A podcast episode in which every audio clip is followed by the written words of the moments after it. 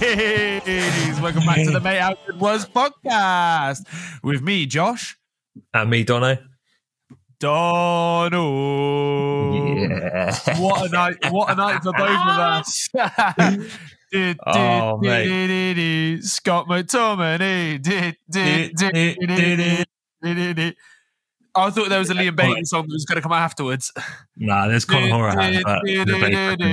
But Did, the did, bass did, back did, in more. Leon Bailey. Yeah, yeah. Oh, we'll go with that. What a night!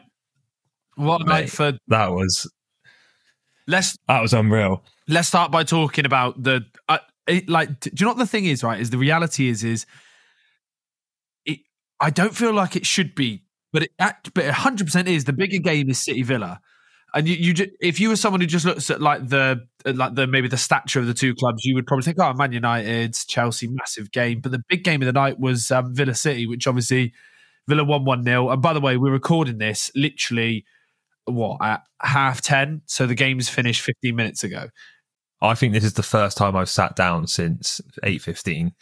I was on my feet for the whole game, mate. That was absolutely amazing. Like from from the from the start, we were we were playing clubs, weren't we? Just as the game kicked off, I had it on my phone, and I was like, we could keep in the ball in the corner on clubs because we were five two up. We were like, just keep the ball because I've got we've got to watch the start, got to watch the start of the game. And then, mate, oh my god, the football. City are known for dominating games. We absolutely dominated them. I've never seen I've never seen a team dominate City like that. Really? So I can't honestly I can't I can't remember a team that's dominant.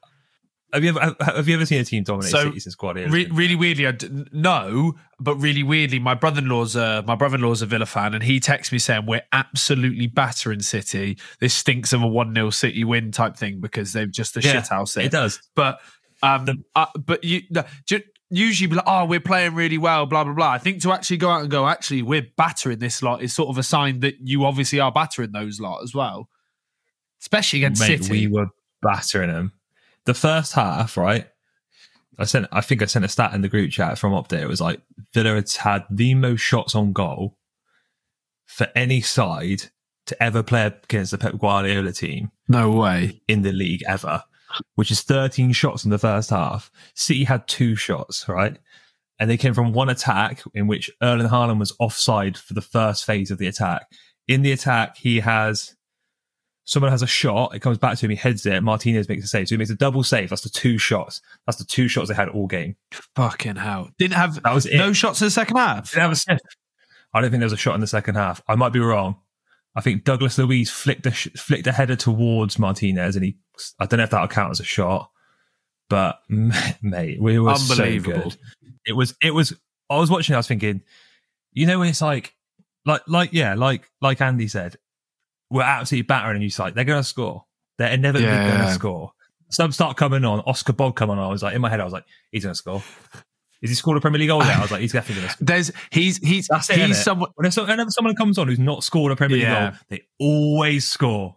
They always score against the club. Oscar Bobb is someone as well that's never going to just have a last name, is he? He will never be known as Bobb. He's he's always going to be Oscar Bobb as well. I every time I've seen him play, he looks all right, but obviously not tonight. He was he was giving me like Federico Macheda vibes. That haunts me still to this day. Coming off the bench, you're like, who the fuck is this guy? Comes on, scores the winning goal. That is that is exact. I was thinking this this guy's going to come on. He, he's going to score. It's inevitable. It, it always happens. It probably happens to every every fan. If A player comes on, they've never scored a goal, or like they're making their debut. You're like, they're going to score. You just know it. It's just in it's just in like the club's DNA in it. But nah, not today. Not today, son. Mental. Who is who? Because obviously, I- obviously, like I said, we're recording this so quickly afterwards. Any standouts? I mean, you. I know obviously ev- ev- everyone's a standout on a day like today, but go on. Any any standouts? Did you say John McGinn? John, John McGinn was fir- first half, especially. He was outstanding. Like he was everywhere. He, ha- I know we were saying Rico Lewis for England, but John McGinn for England. performance, mate. John McGinn had him in a headlock, mate. He was all over him like a rash. He was up, mate. Yeah, he was brilliant. He was so good. Um, Leon Bailey. I don't know what he's taken this year, but he's on he's on the fucking he's on the Lucozade tablets. I reckon he's on he's on crackers, mate. He's absolutely nuts. Did he start? He, He started ahead of. Did Diaby Diaby play or or not play? Diaby came on for like ten minutes at the end of the game. Or Diaby needs to watch out because Diaby's quietly not been not been amazing last few last few games. Leon Bailey's been coming off the bench, lighting it up. He started the last two games, been one of our best players. So good for him, man. He's been he, he's had a hard time for Villa um, with injuries and that, but he's electric when he gets going, especially at home, man. He's one of these players, you know, when when they play at home, they get the crowd get behind them. They get they start performing away from home. He's not not the same player, but oh man, It's look at your face. I can't, I can't, I can't, I can't talk about it anymore, guys. It's, it's I, I don't know. I'm not to what I find really funny is the fact that Leon Bailey was by Leverkusen as a starting winger. They sold him to you to then go and get someone to replace him in Moussa Diaby, who then ended up two or three years later joining you afterwards. And now you think, well, Moussa Diaby's come in because Leon Bailey's not performing well enough, but actually Leon Bailey's performing at a really high. It's weird, weird way for everything to work out, but. Nah, class. It's huge. It's a huge result. Is it? And before we talk about United, like I said this in our, I said it in our group chat yesterday, and someone, someone said, "Well done to Arsenal for winning the league after 15 games," and that someone was you.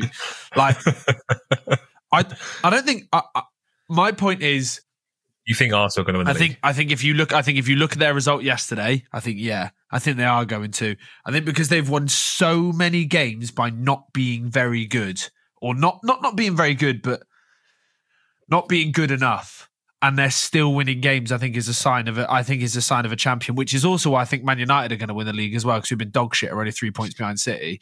But um, that was a joke. Uh, I think for Arsenal, the fact that I'd say I'm going to win the league, so Yeah. it doesn't matter. I think the fact that Arsenal are top of the league now, Luton yesterday scored really, really late winner. Terrible by all accounts in the last game against Wolves towards the end. Obviously, they were 2 0 up and cruising.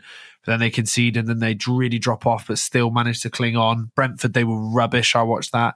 And they managed to win. There's nine points in three games that they probably weren't at their best. What do you think? Do you think they could? Do you think they can do it? no, Don't. Who, who do you, who do you I think comes think- ahead of them? um, Villa.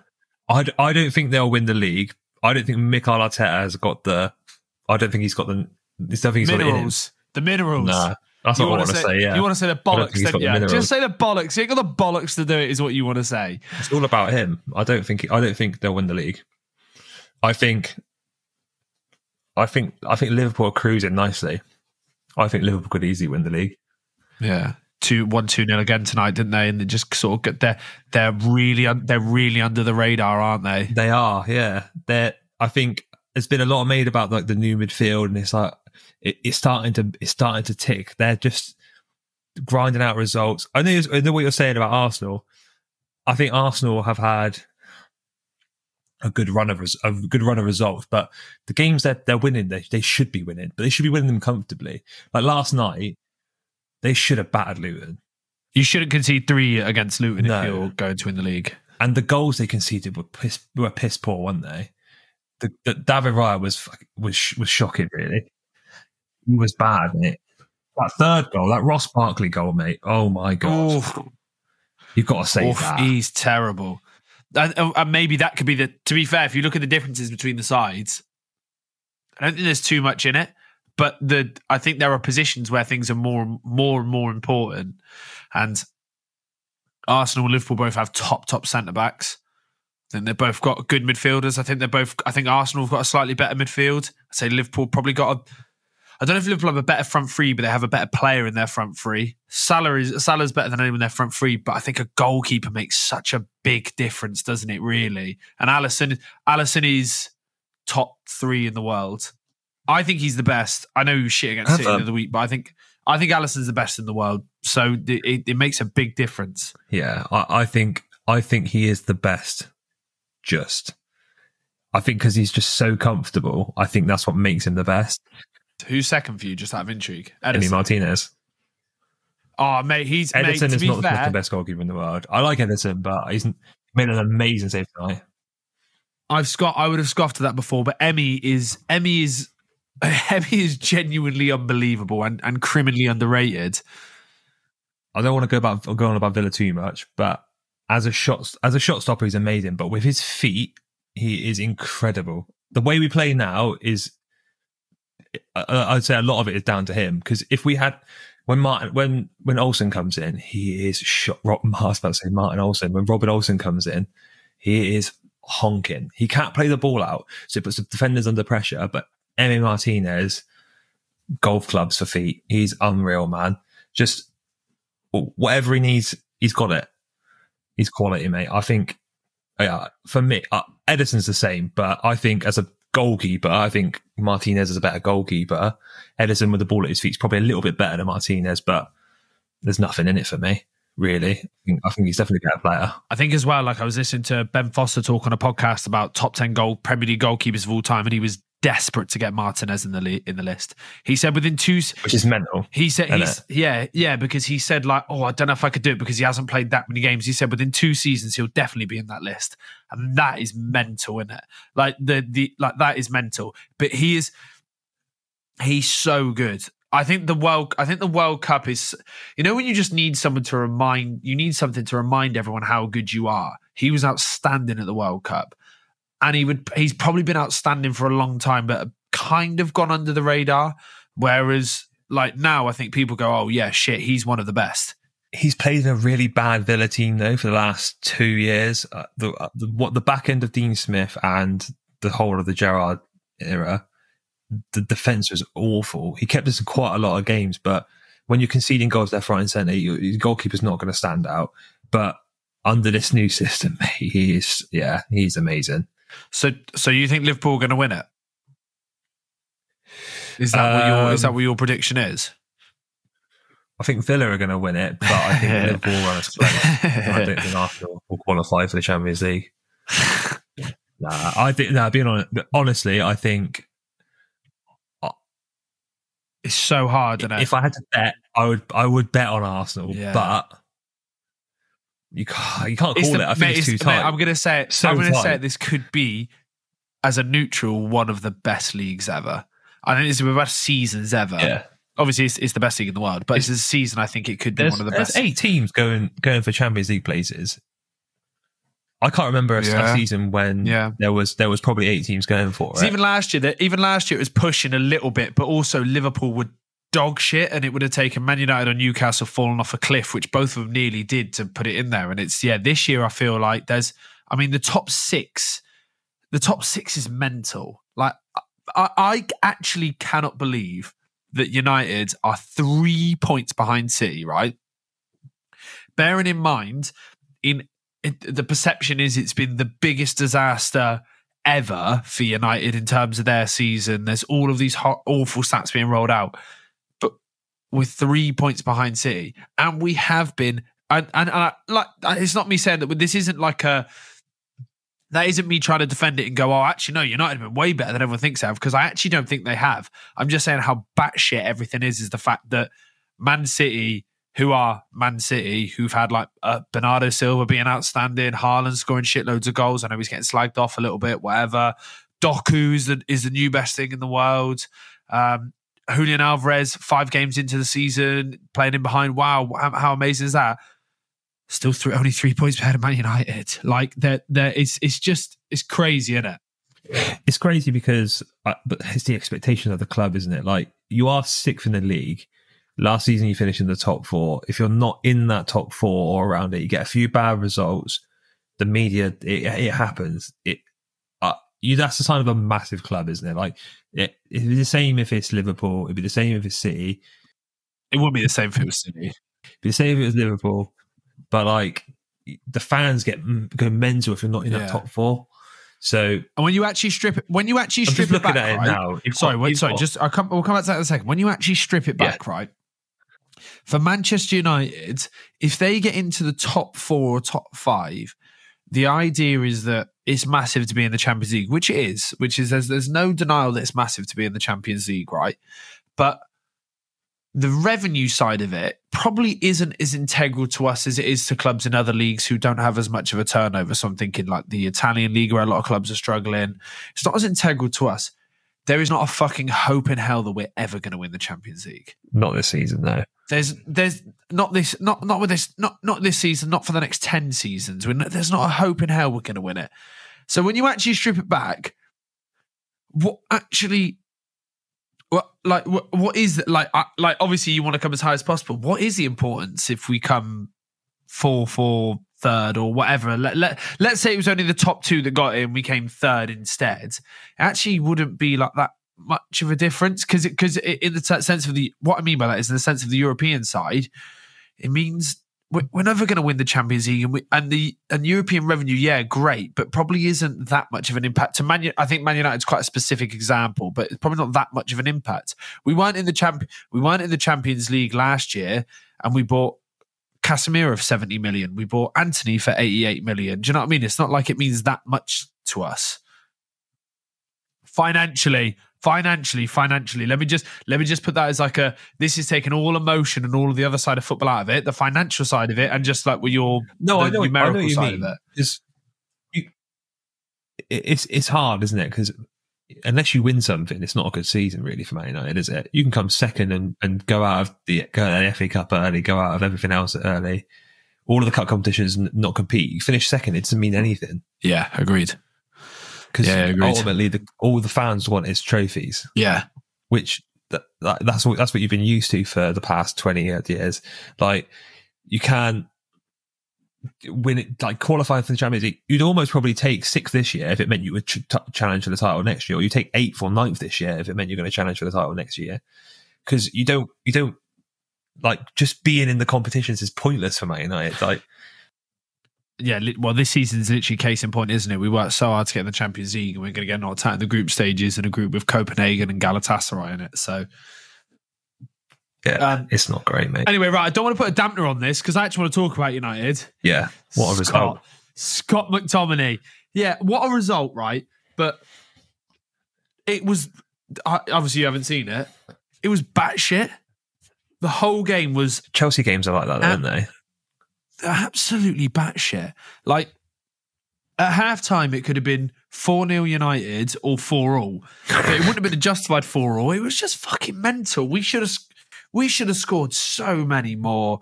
We should have scored so many more, but winning ultimately at the end of the day is the is is a is the big thing, and, and it still feels even though Chelsea aren't the Chelsea of old, it still feels massive beating Chelsea. Yeah, it, it always does. It, it's I love yeah. beating Chelsea. Same. I feel like everyone loves beating Chelsea. Do you know what I mean? I love it's, it. Um, my dad's a Chelsea fan as well, so that obviously helps. Um, but it was, we were. I'm not going to. We were we were good. We were. Eh, I'm not going to say we were great. We were in between good and great. We were very good, I would say. But also Chelsea could have scored two or three goals. Also, that's but that's that's the mental thing. Chelsea could have scored two or three goals, and I mean, like, I don't know. It was it was just like it's batshit. Watching us is batshit. Antony was all right, which is mental because he's he's been shocking for us. Garnacho was lively, but his end product was shocking. Højlund, I, as, as soon Højlund needs to score a goal as soon as possible. I'm desperate for him to score. I'm desperate for him to score. Um, and I think the the other thing that really stood out for me, obviously Scott McTominay, man of the match performance, etc., etc. But Amrabat was brilliant. I thought Amrabat was I thought Amrabat was brilliant tonight, and and he and he he he's never going to do anything particularly special to show like wow look how look at these great things I do because he's he sits in front of the back four, but he took the ball under pressure a lot. He he looked like he was confident. He won six, seven, eight tackles, or or, in, or retrieved the ball x amount of times. Um, he was sort of pressing at the right times and stuff, and he just looked really, really good. And and as I was watching, I was thinking, "Fuck, we have needed a player like that for a long, long time. Like a long, long." I, I know Casemiro. Casemiro did it last year as well, but Casemiro also was not quite as defensive as I think people thought he was. He used to push up. He, he scored a few goals for us last year, etc. But mm. it was good to have someone in like that who I feel like maybe fits the idea of Ten Hag more because I've been really disappointed by Amrabat. I was I was excited about the sign of Amrabat, and generally I've been quite disappointed by him. But today I thought he was very good. Um, yeah, really good performance. I love I love beating Chelsea and Scott Scott. I mean, is I, I was talking to someone the other day about McTominay. He was like, "Oh, he actually doesn't look that good, but he scores goals." And I kind of think, yeah, okay, but I'd rather have a player that scores. He scored two goals and won us a game today, and maybe wasn't the best player, but we would have lost if he was. Do, do you know what I mean? I don't. I don't get that. I don't get that shout for McTominay because I think whenever I see him play, I think he does look good. I don't think he looks. I don't think he looks like lazy on the ball or anything. Like I think he's sloppy in possession. I think he's a very good footballer. He's probably not a. Um, he's probably not like a like what I was trying to say. If his name wasn't Scott McTominay, if he was a Brazilian name, you'd be like, oh, he's really good. He's really effective. Keeps the ball scores goals. yeah, I think I think I think he's a class player. It's a shame he's 27 or 28 is he now? Because really, like you could be you could be building that midfield around him, but he doesn't seem to. He doesn't. Uh, my my perspective, my perception of McTominay is he doesn't. He, doesn't he has start a lot done recently. games. He has done recently. Uh, he has done yeah. The, over the course of the last um, what month, month and a half, he has started quite a lot for us. Well, he started every game for us. But I, I, I think coming back to that, I think one of his other issues, which is going to sound really, really, really silly, is the fact he's six foot four. I think it doesn't help him because he's a six foot four midfielder. People go right, hold a midfielder. How many six foot? How many six? How many six? Yeah, exactly. How many six foot four attacking midfielders do you know? Not even, not even that he is like he's, he's definitely not a number ten, but he's he's his strengths come in going forward as opposed to going backwards. But like he used to play, Mm. He's a box to box builder, time. really, isn't he? He's a but he's al- but but he's also quite like a arrive late to the box and score. He used to be a striker. Yeah. that's that's the type of midfielder he is.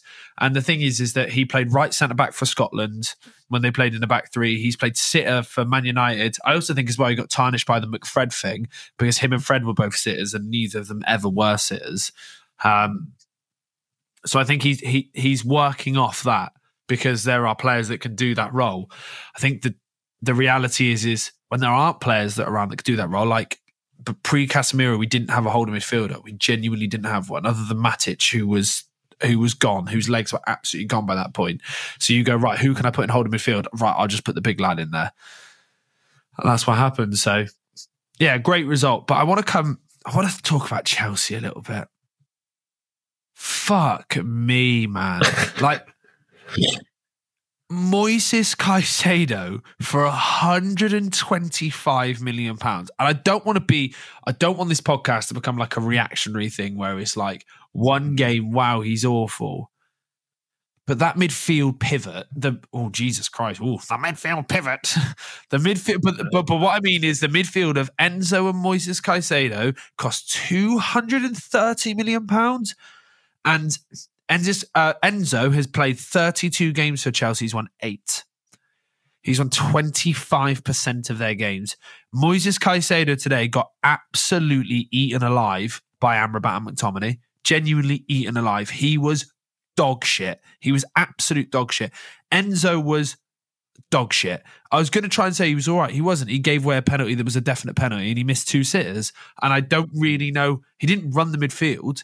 It wasn't like, oh, Chelsea's midfield were dictating all the play. He was average today. And this isn't me saying that Enzo's a bad footballer because I think out of the two, I think Enzo is, is much better than Caicedo personally. But like, you can't spend 230 million pound in a midfield and get you you you cannot spend that much money on two midfielders and get run over by Amrabat and McTominay. It can't happen. That midfield two is so imbalanced. I think I, you can't have that as your. That's that's, that's not strong enough too. Uh, then is you need a third midfielder in there. That the, their qualities don't. Real bad man. Mm, he's not a centre mid though, is he? he plays no, he was playing in the 10 today and he was good. He was really good today. Yeah. And he scored. It was a good it was a great goal as well, to be fair to him. no, they need another. They never. They need another player similar to, Yeah, but that's yeah, to but, yeah, but Enzo. really, Yeah, but yeah, but Chelsea are just batshit. The the other the, the worst, know the most mental part is the best their best midfielder this year is Conor, Conor Gallagher. I nearly said Conor McGallagher. Hey, it's been Conor McGallagher. Conor Gallagher's been their best midfielder this year. He wasn't there today, and they missed him a lot. You could tell they missed him a lot. Conor Gallagher, and this isn't me. And this Conor Gallagher is a good footballer. Conor Gallagher is good. He's a good footballer. He gets into the England side. He's a very good footballer. You're Chelsea and you spent a billion pounds. You can't be relying on the fact that your best midfielder is a bloke that comes through the academy that you go, he is a good footballer. You you can't spend a billion pounds. You can't spend a billion pound and look lost because that's not your best player.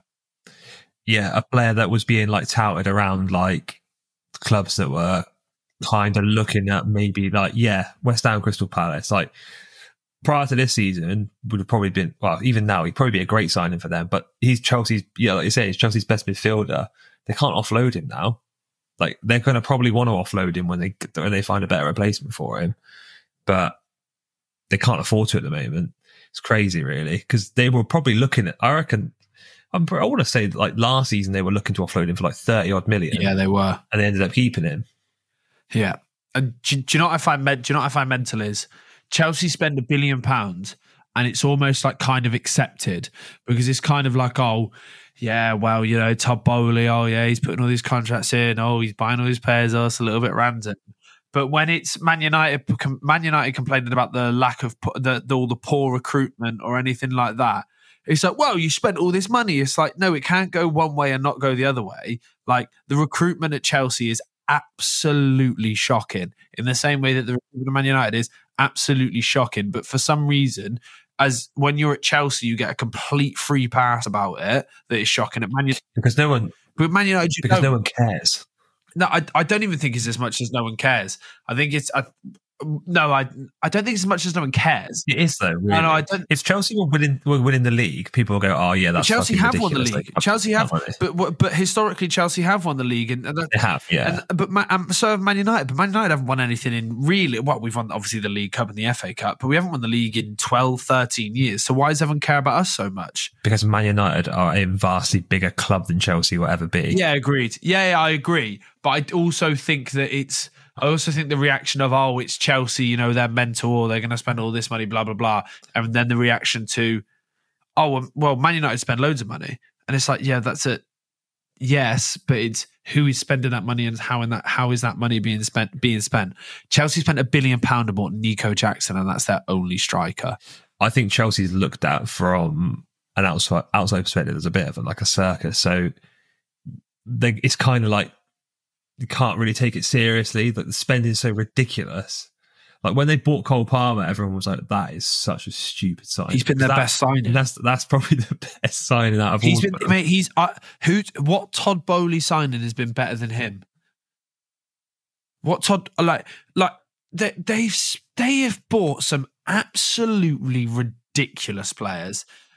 Aubameyang. Do you remember Aubameyang? They bought Aubameyang. What the they bring these players on, and I think I've never heard like with Chelsea. Norm, they normally sign like up and coming youngsters you've actually heard of. There, they had this one guy playing. I, I, I won't. I won't try. The centre midfielder against Newcastle. Yeah. yeah, who the fuck is that? They spent twenty five million on him. I've never heard they, of him. Maybe because we're getting older, we didn't play no, FIFA no, as much. I play, mate, I play FIFA. Don't you worry about that. I don't know who he is. the thing is, as well, they bought um they bought uh, Badiashile in January. He looked all right from Monaco for forty million. So then Badiashile's replacement was another young centre back called Disasi, and then they go and buy him for forty million. And it turns out Disasi fucking crap. Or what? sorry, he was he was crap today. Sorry, I, I, he might not be fucking crap. That could be harsh, but he was. I don't watch Chelsea enough, to say, but he was crap today. He was crap today. And I thought Badiashile looked all right. The, whilst we're on the Chelsea run, um, there that right back, what's his face? Oh, Malo Gusto. Jesus wept. Mate, mate. speaking of where'd they get him from? Uh, Leon, Lyon, mate, speaking of right backs today, Reece James. Oof, he was awful. He was awful. Mate, I can't believe how bad he was. They took off um old Koukia that they spent 62 million on to bring on uh, Reece James, oh, Captain Reece James. Not get me started oh, on him. He's so bad. He, mate, he honestly, I'm not joking. He stank the place out. They should have brought. Cucurella was doing a better job than Reece James as he was awful. That says a lot. It does, but but right. The, my, what my original point was coming back to the about the spending thing is, like, I like Poch. But why why does he get given so much slack? Because he's because because let if, let's have it right, right? He's he's part of the two he's part of the 250 million pound that was spent this summer, and he's the manager of that club, and they're and then they have a couple they have a good result against Spurs with nine men. And they score four goals against Man City, but concede four goals because they've got no. It looks like they've got no idea when they play. He gets slack because all of the pundits have come out and said Chelsea could have a season. Michel Pochettino is an amazing world class manager. He'll get them going eventually. So none of them are going to put their neck out on the line and go, "I was wrong about that."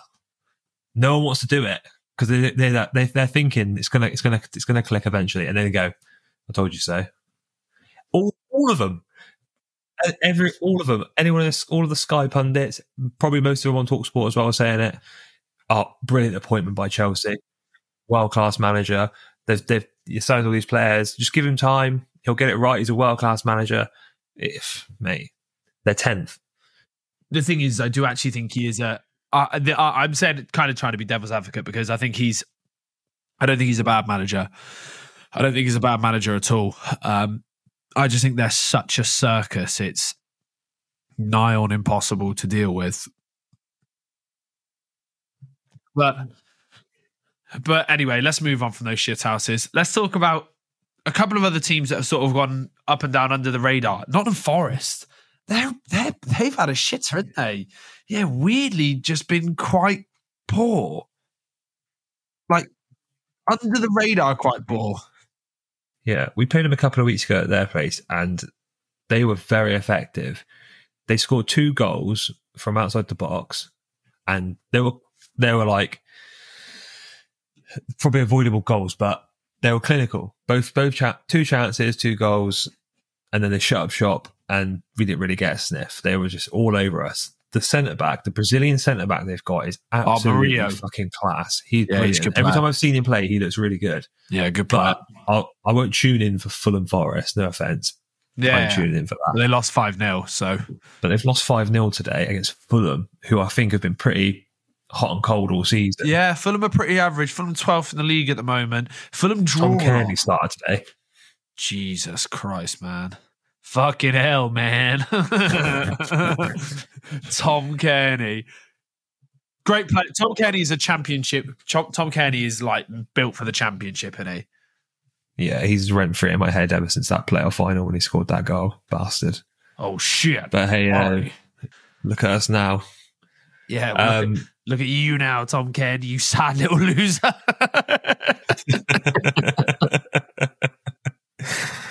but yeah, it's 16th. That's that's not that's not great for Forest. Oh, three wins. Who have they beat? They've beat Villa, Chelsea, someone else fucking unreal probably, and then they've gone they've gone and got beat today. Um, the other, the other one is the other one that's going a little bit under the radar. I feel like is um, Palace.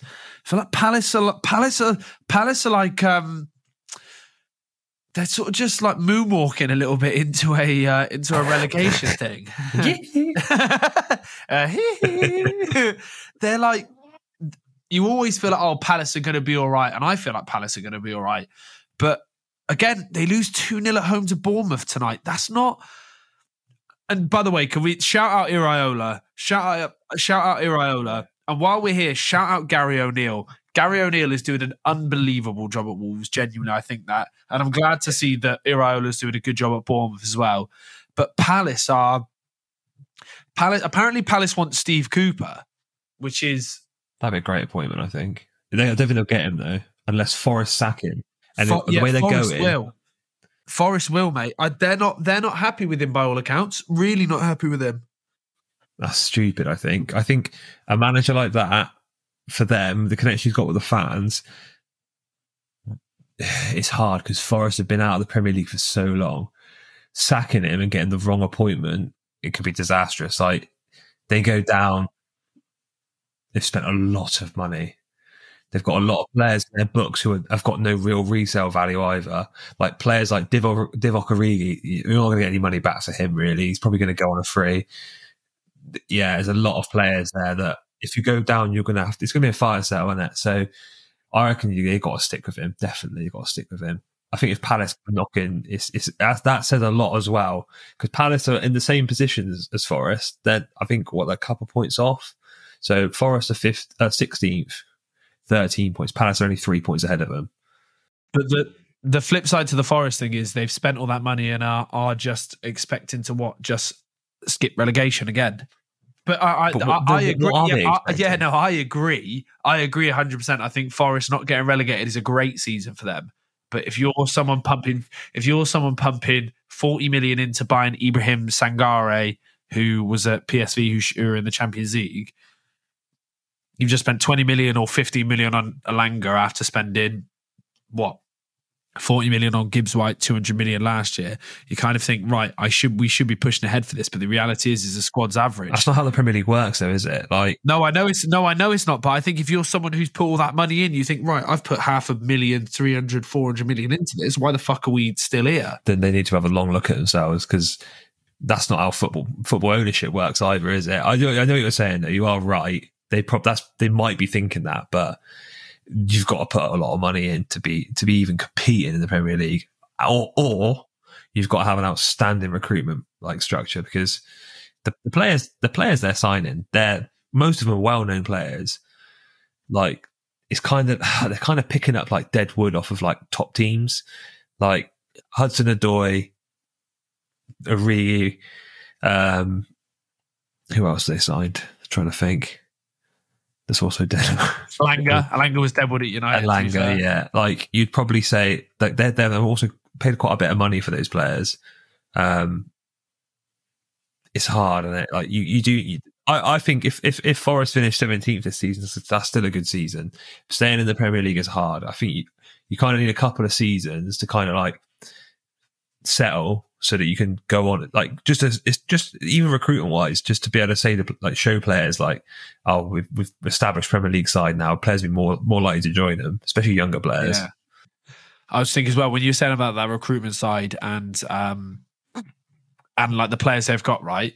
I'm going to read you through. I'm going to read you through Brighton's starting lineup tonight. Right, Steele, Van Henk, Van Hecke, Hinshelwood, Adingra, Baleba, Buonanotte, Gilmour, Mitoma, Gross, Julio, which I think might be Igor, and Pedro up front. Right. Yes, Igor. It is that Igor. Like, like, the recruitment is honestly unbelievable. That that the right back scored the winner today. Hinshelwood, Jack Hinshelwood. That it, it's just like the the. I don't want to bum off Brighton too much as well either, but the recruitment and the way they do things is just so good. Is what you were saying about Nottingham Forest and how they get recruitment right or wrong, or when we're talking about Chelsea United, how they get recruitment right or wrong. Like they, Brighton, it, it, it's really easy and really basic to say, but the recruitment is genuinely outstanding, isn't it? it is yeah and I think with clubs like Brighton and Brentford I think recruiting players that are on the cusp of like being that that are like looking for first team football in a top flight that have a high ceiling, I think they're like the perfect club because they've got they've got like no real um, expectation on them. There's no when they sign players, there's no fanfare around it really. You don't like if I see Brighton sign a player, I don't really take I don't really pay any notice to it until we play him, and then I think Until fucking hell, he's good. yeah, until, until you buy him for sixty-seven million pounds. Yeah, you're like fucking hell, they're flying. But like that's how it goes. Like they can pick these players up because there's no like no one's really paying much attention to it. It seems. But like if a big club signs one of these players, it's like oh, there's, atten- there's a lot of attention on it. They, they didn't necessarily flourish as well. So yeah, I think I wonder how long it will last for teams like Brentford and Brighton. I wonder. I think until their recruitment stops. I think, yeah, I, I, I think as far as their recruitment goes and their pro, their potential, I don't, I don't know, I don't know how far Brighton can go. I don't, I don't know. I, I think they're gonna, they're gonna hit a wall at some point, and they're, they're gonna, they're gonna, they're gonna stop. I also think as well they've got like a because they've got a top class manager, and I, know they'll they'll know who De Zerbi's replacement is going to be already. Whether he leaves this year or in eighteen months, they'll have a they'll have an idea of candidates. But how many times can you get that right? Uh, because I don't feel like you get that right every time. I feel like you get you get put on a pedestal when you do, and everyone will think, "Wow, this is amazing." But also, I feel like you can get it wrong. You can, you can well, get it wrong. Look at Southampton, for example. For years, Southampton got it so right. Their recruitment was brilliant. Every manager they brought in, so they brought they, they, yeah, every manager they brought in was was did well. Like Pochettino, they had Ronald Koeman who did a really good job for um even Hassan who Hassan who did a good job. I mean, in retrospect to where they are now, yeah, Hassan did a good job. Um, yeah, there's someone just, else now we're forgetting as well, but I can't think who it is. I want to. I'm just thinking. I don't know how long it's gonna. I hate to say. I, I don't want to say. I don't. Yeah, I don't. I, don't, I don't think it's gonna last. Uh, I don't know how no, I agree. I agree. I think. I think in five years' time, I don't think Brighton will be where they are, and I think there'll be another club that are like Brighton. There are rumours that De Zerbi is signing their new deal. So if they can keep De Zerbi, that's massive. But how long do Brighton keep De Zerbi? I don't know because I mean, any of the any big club really comes in for me probably is going to leave if the structure's right, obviously. Because I think as well, managers now are a lot more aware of the structure around a club. They're less likely to move if it's not all there. So, like for example, if Man United sacked Erik Ten Hag tomorrow and went to Brighton and said, well, we would like to chat to De Zerbi, I don't think he would go to Man United. Even though Man United are a massive club, I don't think he would leave Brighton for Man United in the current state of it. Why? I don't see what would attract him to it. I think he would. Other than the fact of the private, the profile of the club, but I don't think he'd have the tools or the funds available to him that he could do what he needs to He'll do. He'll definitely have the funds available to him. I don't think that the funds being available to him is an issue. He'll definitely have he'll have more funds at Man United than he will at Brighton, hundred percent. But I when I agree with what you were saying about De Zerbi. If uh, it won't be too, if he signs a four year deal over the course of the next eighteen months, a big club will come knocking for him. There's no way that a big club doesn't come knocking for him. But would he accept Man United tomorrow? I think he would, and I think he I, th- I, think he would. I think he'd be offered. I think he'd be offered a lot of money. I think his head would be turned, and I think he would for Man United tomorrow. But maybe that's just maybe that's just bias. Maybe I don't know. I I, I honestly don't would know. you would you take Zerbi at Man United? If say hypothetically, Erik Ten Hag sacked tomorrow. I, yeah, right. Let me right. Let me start by saying I do not want Erik Ten Hag to be sacked.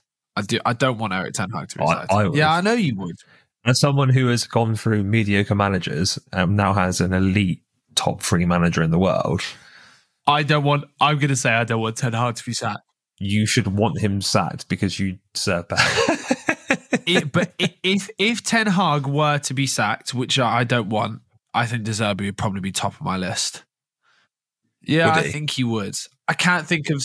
I heard a hilarious shout earlier. I think it was on Talksport. Someone said that um, Man United should go for Xabi Alonso. Oh no. Liverpool legend Xabi yeah, Alonso. Like there's there's some things that like Xabi Alonso's managed 30 games, 40 games, and yes, he's doing a brilliant job, and I'd understand, yeah, getting him in, but some things just aren't don't correlate to facts. Like De Zerbi makes sense. De Zerbi's managed Sassuolo, De Zerbi's managed Shakhtar, De Zerbi's managed Brighton. Coming to Man United isn't like whoa. And I also don't think he'd get a bad reception if he went back to Brighton because of it. But who else is there? Who else is there that in reality is going to take the Man United job? If Ten Hag gets sacked, right? Let's let's because you said you'd get rid of him. Who you and you said De won't take it. Who in reality are we going to get? If if that happened, Good question. I don't think because I've said this. I've said this to you loads of times, right? And I, I, I, think the manager, where the manager has made mistakes, right? As every manager makes mistakes. I don't think the issue is the manager. I don't even think the issue. I, I think the, the the Glazers and whatever that that has is is obviously a factor and stuff like that. But I think when you think about the day to day things, the reality is the issues at Man United come from the fact of average players have been held on for such a long amount of time. Victor Lindelof has spent seven years at Man United, and we still don't know if he's good or not. I said this the other day. Martial has spent nine and a half years at Man United and isn't good enough. Players like, uh, uh, and this is where it's difficult because players that I like, like I, I, I like Wan-Bissaka, I like Dalot, I like, um, if I mean, I know Tommy somebody said that I like them, but we've spent, they've been in and out of the team. Are they good enough? Are they not good enough for five years, five plus years? That's where the issue lies. That's where like the issue lies is our the issue lies is we spend a lot of money on a lot of average players, or we spend a lot of money on players that either aren't good enough or are too old. The best, the the best, the best, our our best three signings post Fergie. Fucking hell, I've said that. I can't think what the answer is. Bruno, Bruno is one,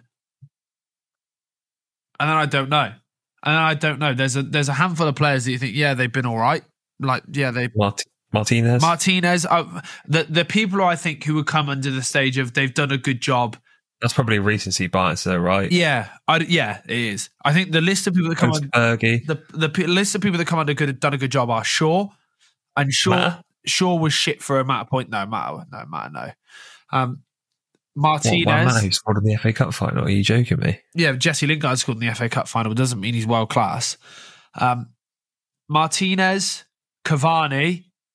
Honestly, Cavani was unbelievable for us for a season until Ronaldo came back. Zlatan was brilliant for us for a season.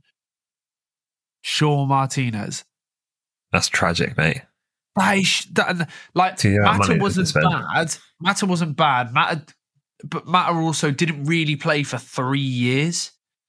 The last three, he, he he didn't play really in a year for one year, and then we gave him a two year contract because he was good around the place. You kind of think, fucking hell, like what?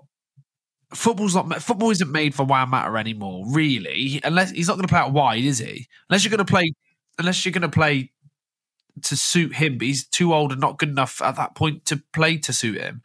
And then you look at the rest of it and you think Lindelof has been Lindelof has been so up and down. Maguire Maguire has Maguire's in a really good run of form at the moment, but he's in a really good run of form because we sit a lot deeper and he can put some blocks in and stuff like that. But uh, but anyway, but eight, Maguire hasn't been a successful eighty million pound signing. I don't think anyone would say he has been. Anyway, you, you look at it, it's just a lot of money really poorly spent. So whether back to the original point, would De Zerbi coming in change that? I don't know. I don't think De Zerbi makes those decisions uh, at Brighton. I think De Zerbi has a profile of player that he says, I want this type of player, and Brighton go and find him that type of player. Whereas Man United go, right, let the manager just figure it out. Yeah. That's the thing, isn't it? I think it's just a structure above Ten Hag or and also the recruitment around him. I think he's just left to his own devices. Him and his like small team that he probably has, which I don't think he, he's got the right structure around him. I know you've said it before. Director of football, like they're screaming out, aren't they? Yeah. But sorry, back to your question before I went on that rant as well. Who would come in to replace Ten Hag? Who's available? Who's a viable option that comes in to replace him? I'm going to say a name, but it's I don't. It's not a viable option. Zidane. That's the only player. That's the only manager I can think of that would be probably like an attractive manager that you'd that you'd want. Right.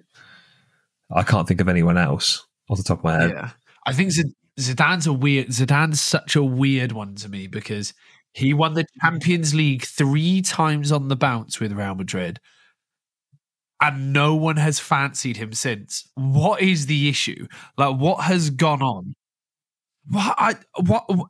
Why has he not taken a job since Real Madrid? Has to be a like. Why? I just don't think he wants to. I don't see. uh, To be honest with you, I reckon he wants to probably manage Real Madrid. He maybe he might fancy a pop at France, but and then ma- manage some Saudi clubs. why would he want to come manage in the Premier League? So and Because I don't, I, I, did, I don't that- think he really cares that much about being a manager. I think when he did the Real Madrid job, I think when initially he came in, I want to say he came, I might be completely wrong. Yeah, I, I, I swear when he first came in, he came in as interim manager, and he kept the job. He was yeah, because he was Ancelotti's number two. He was Ancelotti's number two. so he kept the job. The team was a joke on it. Like you can't. I don't. I, I it's hard to get it wrong, isn't it? yeah.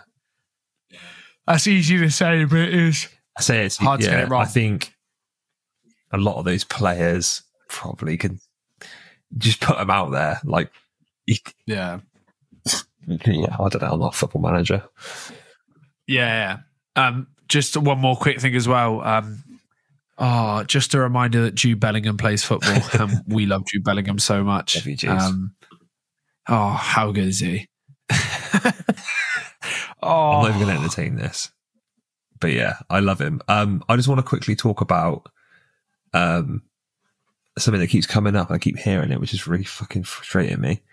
Um, the constant questioning of, um, I did do it myself actually, so I'm gonna, I'm gonna, um, I'm gonna contradict myself a little bit. But the constant questioning of managers who play a certain way. So I'll use Ange for an example.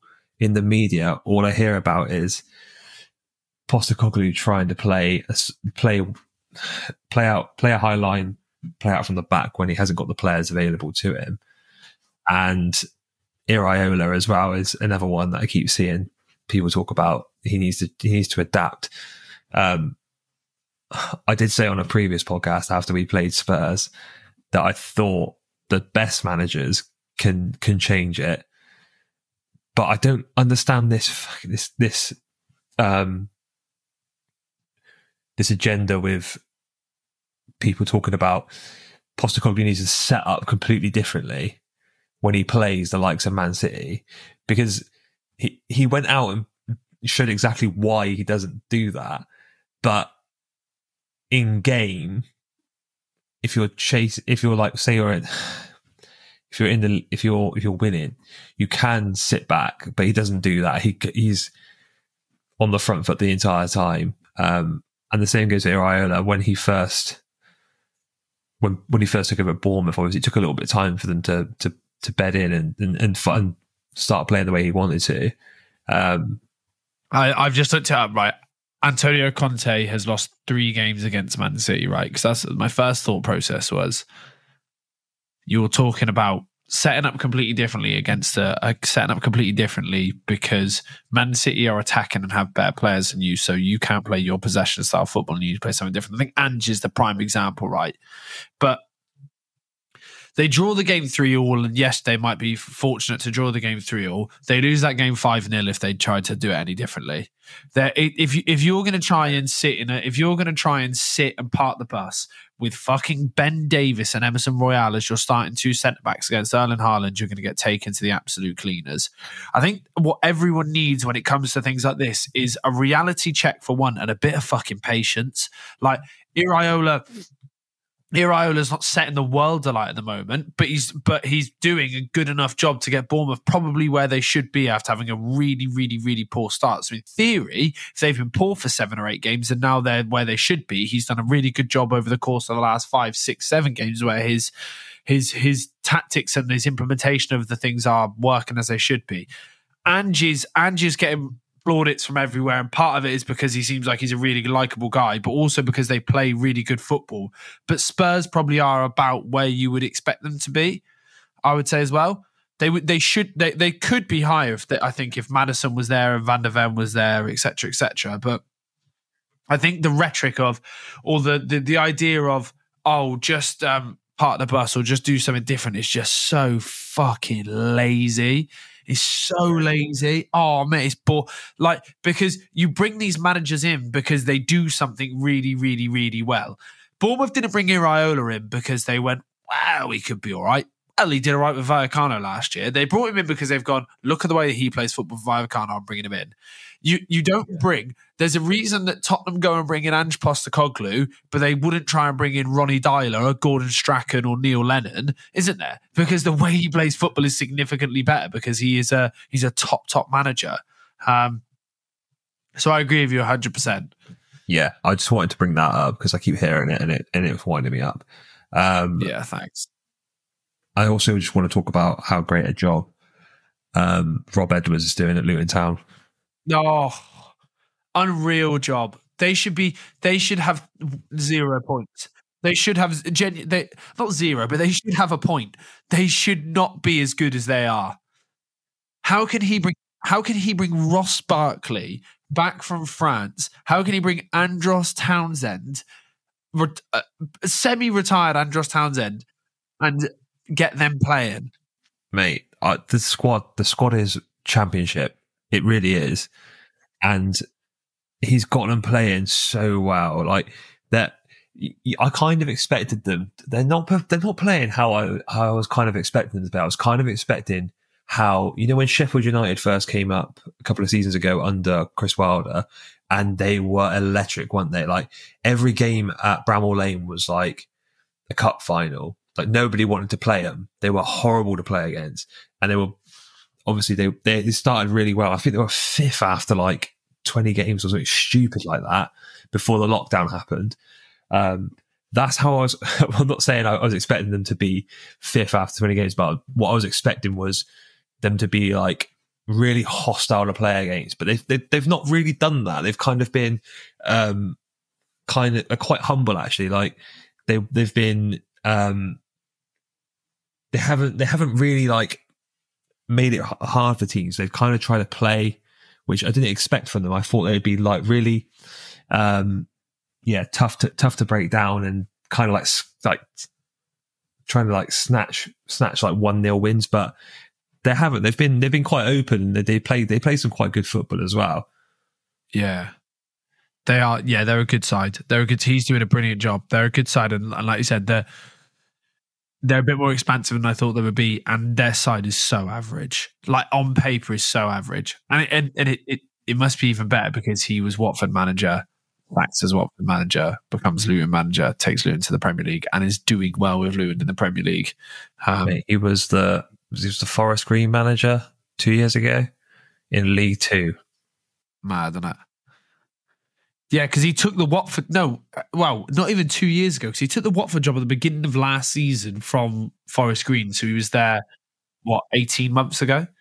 Fucking mental. But he must be top. Like he must be top for him to be able to do something like that. He must be like a top manager. Yeah, it's little things like I see his body language on the side of the on the touchline, and I think he looks very composed. Yeah, but he also he also looks like a League Two manager. like it's just like silly things like he like he doesn't you know when you see like um top managers they're like going crazy on the sidelines. Yeah. He's just like it's like remonstrating the referee's just like two arms in the air like what are you doing? Wearing a hoodie. Umbro gloves. I know they're sponsored by umbro but surely you could get better. Surely nah. you could get better. Shout out to luton and shout out to rob edwards yeah, shout yeah, shout out both of them. Um, just quickly on that as well, what teams that should be doing what they what should be doing better, etc. Heckingbottom had to go, didn't he? Yeah, five 0 That is time. It's time to go. The, thing, the, the thing is, as well, is he's done a brilliant job for there. He's done a brilliant job for them, and it it feels like the most like um, organic sacking ever because he's done a brilliant job. I don't think any Sheffield United fan will dislike Paul Heckingbottom or will have been like, "Oh fucking hell, Heckingbottom, we could have stayed up. It wasn't for you." Because they're, they're going to go down Chris Wilder, but also he has to go. Like it just felt it felt right. So unlucky, Paul Heckingbottom. Shout out you for the great job you did last year, but unlucky. Do you think they'll go down with Chris Wilder? Hundred percent. That would be bottom. They'll get they'll uh, they'll get 17 points max. I think I think they're going to get pulled from pillar to post. They do look shit, yeah. Um, they're dog shit. I don't know. Like he's he's he's from Sheffield, isn't he? Like oh, I don't know. They're gone. They are gone. They're not even. They're the only team that are gone. Luton should be gone with them. But they're the only team that are gone, in my opinion. Yeah, they are. They are rock bottom. Yeah. But and crap. and crap. I reckon. I, I, don't know. I, I, I reckon. I think that's. Uh, I think it could be a good appointment. Right, their goal difference is minus thirty. We are fifteen games into a season. I Take think it back. I think they are fucked. I'm sorry. Yeah, Fucking hell, man! I'm finished. Sure, we'll got, ever go a podcast about you doing that fucking meme. mate, they've got one, mate, 15 games, one win, two draws, 12 losses. They are Can't gone. wait play them. They'll beat us now. Right. I think that's us, isn't it? It's got to be in it. I'm knackered. Isn't it? I got a hangover now. Yeah, same. Oh yeah, so I'm just drinking all the fucking beers. That'd We be didn't quality. talk about half the results either. Yeah, but right, okay, well, okay. Here, we're not that fucking. We're not the classified at the end of Talksport at fucking four fifteen, are we? By no, yeah, June, true. Brentford won. Actually, we spoke about every result. We don't care about actually, well, genuinely, we spoke about every result today. What was it? Oh, yeah. And I said I big up Gary Neal, so we spoke about the result yesterday as well. So, anyway, right, we, this was the Mate How Good Was podcast. We love Jude Bellingham. Follow the TikToks, follow the Instagram at Mate HGW. We love you all so much. We're going and we're going to go to bed. So it's goodbye and good night from me, Josh, and Night night from me, Dono. 99 Uncle Dono. That's disgusting, you freak. right, love you all so much. Bye.